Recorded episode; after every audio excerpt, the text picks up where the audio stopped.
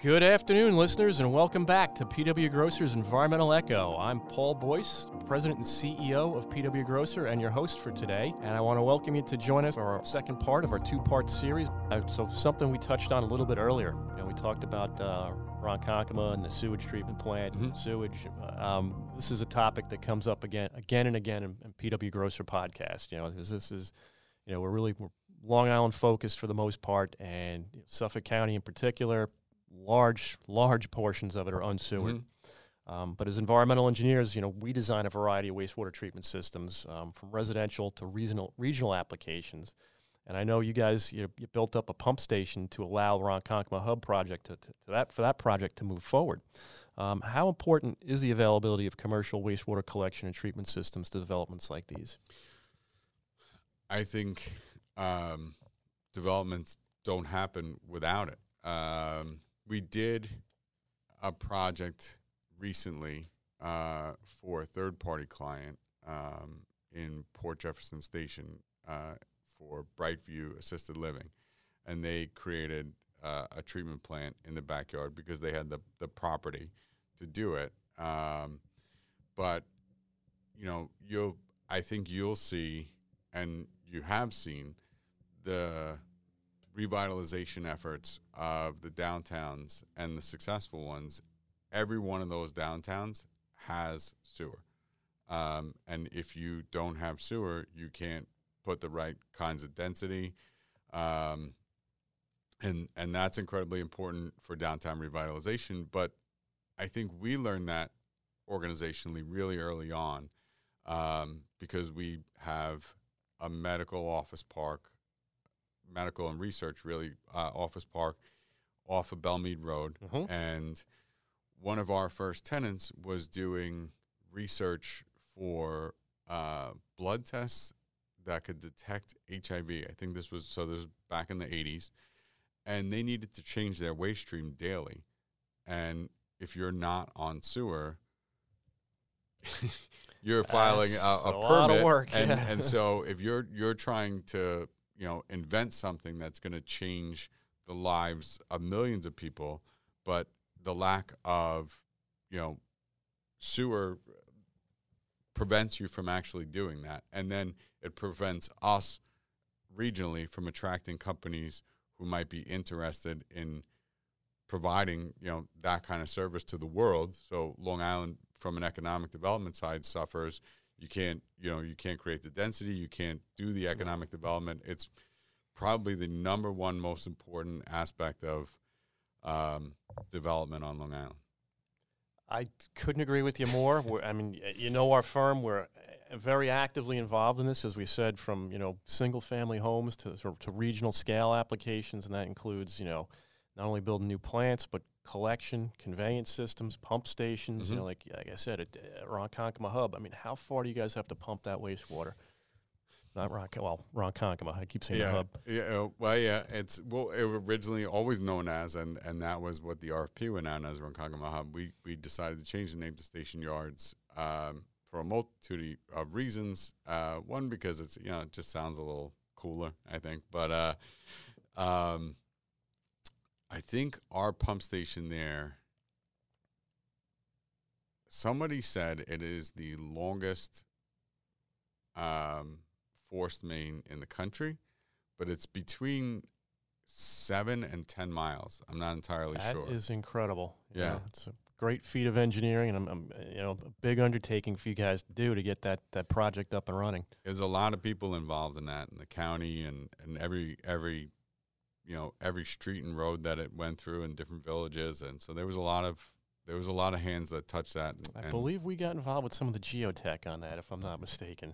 Well, that's- I punching some holes in the ground before yeah. they laid the pipe. Well, that's. I mean, like I said, it's, it was it was not a it was not a solely TRITEC led No, effort. It was a you know the the county, the town. You know, gotta lots give 'em- of you gotta give them credit. Every yeah, everybody everybody pitched in, and and and I think, just like we said, it's it's the most important thing we can do.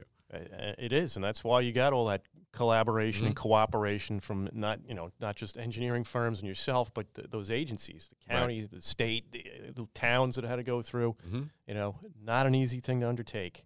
Um, but back to the redev- revitalization, you know, with like pre-existing site. You, you touched on this a little bit. You know, what are some of the typical environmental hurdles you guys encounter? Is it asbestos? Is it lead paint? Do you get involved with any type of um, environmental cleanups? Let's just say it's like a, a brownfields. It might have been an old spill there or something. Have you guys ever undertaken work like that? Um, I wouldn't say I know all of those answers, but I would say that we have dealt with asbestos, we've dealt with lead paint, we've dealt with those kinds of things on site. Um, I know when we did Port Jefferson, the there was the, um, I guess the plume that came out of um, where the the was it North Northridge was that I forget I forget where the where the plume originated, but it comes down and so there was monitoring wells. Oh right, right, right. by. We were involved with that. Yeah, yes, yeah, yeah. Okay, absolutely. now it's coming back yeah. Yeah, oh yeah. Um, but the but it didn't it didn't touch our property, and there was so I think there's still some monitoring wells that are uh, on the neighboring property, but um, so I can't really answer to say like this is everything that you know. Yeah, because yeah. I, but uh, I do know that we you know we go through the process and follow all the you know Well, letters you and absolutely have to. I mean, have you guys encountered a, a lot of lead paint in the past, or asbestos, or anything else that's you know? Yeah, well, uh, like on on some of the properties where you have, like I mentioned, the the Lindenhurst project. You know, that was a ninety year old industrial building, and then it was divided up, and it had all this weird stuff in it, and uh, so and then largely unused in a lot of it. So yeah, there was a lot of asbestos. You know, so you have to do all the remediation and and everything before you can even demolish the building. So there's a lot of that. I think there was there was also some in Bayshore again go through the remediation process. Um, That was the old college. Uh, it was Touro College, you. and then it was uh, it was Law. a um, I think it was a. I think they had like a social services building, so the municipal building, and you know, kind of had a couple of different iterations. Yeah, a couple of different iterations. Got it. Not uh, not overly pretty architecture, you know. So it wasn't. seen it. so I think that uh, people should be happy with uh, with the way it came out. You know, we go back to that, go back to the history. So the the the Third Avenue side of that building mimics Sagtikos Manor, which is a you know one of the manor houses that were um, that's still there in Bayshore, and then you have the the Mechanicsville and Fourth Avenue side. It ties back to what used to be on Main Street and Fourth Avenue, so you could see these architectural similarities, and they're all kind of designed into the project. And that one Wow. is a crazy project because it has all these different facades. Um, BHC Architecture, uh, Sal Coco and his team. Ah, we worked Yeah. with him at the shipyard. yeah, yeah, yeah. Great Phenomenal guy. group. Great guy. Yeah. they did, I think they did a great job of breaking down the scale of the building. So you kind of like, you have all these different facades. It feels uh, very segmented for a building that's, you know, it is a large building. I got to get So- over there and say. I, I, I didn't realize it's going to start occupancy next month, uh, which is literally, you know, we're at the end of October, so we're weeks away. Yeah, yeah, we just- fantastic. I just walked through it yesterday. It's a crazy, it's a crazy project. It's great. It has over fifty thousand square feet of amenities. So you have, uh, and and they're active amenities. So you have a, a pickleball court, a golf simulator. Uh, you have um, a sixteen hundred square foot pool. You have a hammock farm. You have all these like really cool things that you can do. Uh, you have a bocce court. It's indoor. You have shuffleboard. You have ping pong. So Oh, it's really kind of a it's a it's a great place. Um, I like the fact that it, that a lot of these amenities are active. You know, so if you live there, if you have a studio, if you have a one bedroom, you want to go downstairs, you want to, you know, move around a little bit. Yeah, and, but then you have co working spaces and you have um, a library. You have uh, small breakout rooms that you can rent, and that goes again to the people who are not commuting to work all the time. So uh, it gives them a, a place where they can get out of their apartment. They can work in one of these, you know, smaller reservable rooms, and uh, it's Sounds like a great space.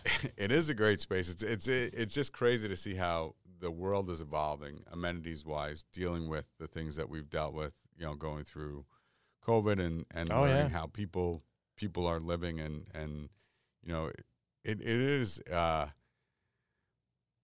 it's a crazy transition, you know. Well, speaking of crazy, I only have a couple more questions, and I promise I'll cut you free in a moment. But you know, as a development company, a real estate company, you know, how have you guys been impacted by like inflation, interest rates being up, um, supply chain issues since COVID? I mean, uh, any of this affecting you guys? I think we've been affected by all of it. Yeah. you know, um, I think through through the COVID piece, um, you had a lot of the supply chain issues and making sure that you could secure the materials that you needed to build a project, and that was, um, you know, deciding between getting the deliverables at the highest possible price versus not being able to bring the project in on time, and that's something that we pride ourselves on is bringing projects you in on guys time. are great so, at it, yeah. so, um, so a lot of decisions got made along the way there. Um, from a financing perspective, now it's what projects are you going to bring online? Um, because there's getting a project financed. The the kinds of projects we build, um, you have to attract the capital, and like in the case of Ronkonkoma, I think we've done probably about $450 million of investment in Ronkonkoma to this point right now. Wow. And $450 million can live anywhere it wants to. You know, it can go anywhere in the world. So it can go to Tokyo, Paris, Milan, yeah. whatever, whatever, you know, wherever, New York City. And then we had to convince $450 million to come to Ronkonkoma. And same thing, $173 million to live in Bayshore. And so you have to make sure that you can create a project, you know, that your investors are okay with. Obviously, inflation, labor rates go up, things like that. Has that impacted you guys in, in terms of being able to, you know, have you had to make any decisions like, okay, well, now we can't put in, you know, Hardie board or Hardie plank. We got to switch to vinyl or something. No, uh, we haven't had to make those decisions right now because the projects that we have, that long development cycle, you know, it, oh yeah, in some respects has helped has helped in that in that regard, and um, creating new projects though, we're not going to sacrifice quality. Um, there's certain benchmarks that we bring to a project, and it's going to be a quality development. It's going to be delivered on time. Those kinds of things are things that are promises that we make to the municipalities, promises that we make to our own tenants, uh, and promises we make to our partners.